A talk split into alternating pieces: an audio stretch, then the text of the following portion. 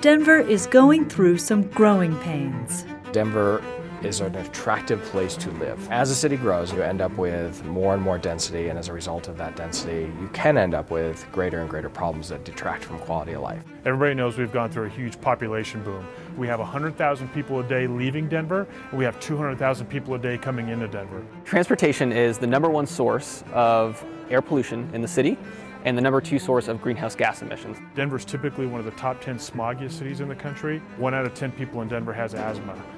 But what if we could fix these problems by making our city smarter?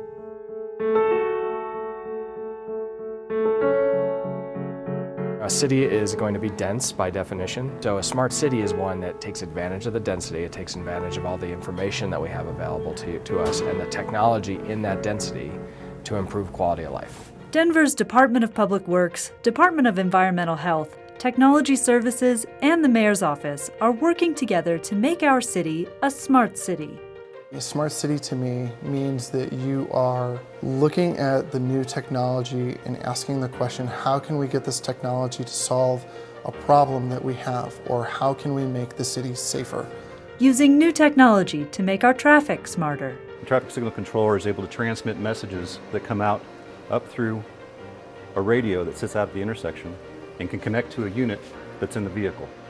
Between the three units, you have a relationship of the connected vehicle to the intersection to the infrastructure. Soon vehicles will know how to talk to each other.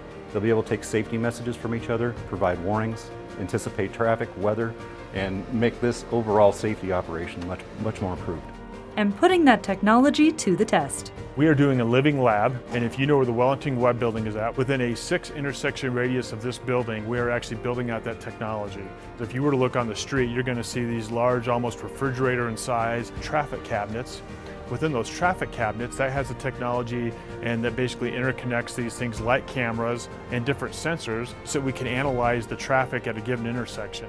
It's not just vehicles, it could be pedestrians, bicyclists, freight, as well as the City and County of Denver maintenance vehicles. So the more we have an understanding for what that flow is moving throughout uh, Denver and our neighborhoods, we can make that a more positive experience. These living labs that allow us to experiment with technology in really isolated ways, see whether they have any value, and then move on from there. Being a smart city is about more than fancy gadgets. It's about changing the way we look at our city.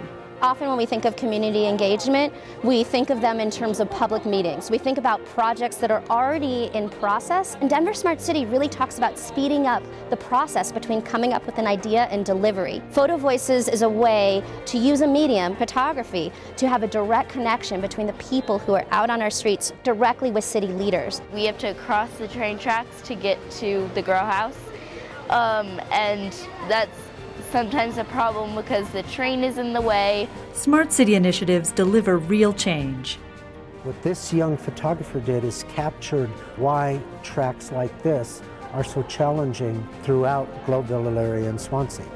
The result, this project here for the bond election has $12 million in it to build a walk bridge and a bicycle bridge so that kids can be safe. And it's the composition of this photo that motivated the city to add this to the bond issue. I think that's really cool that I could actually make an impact.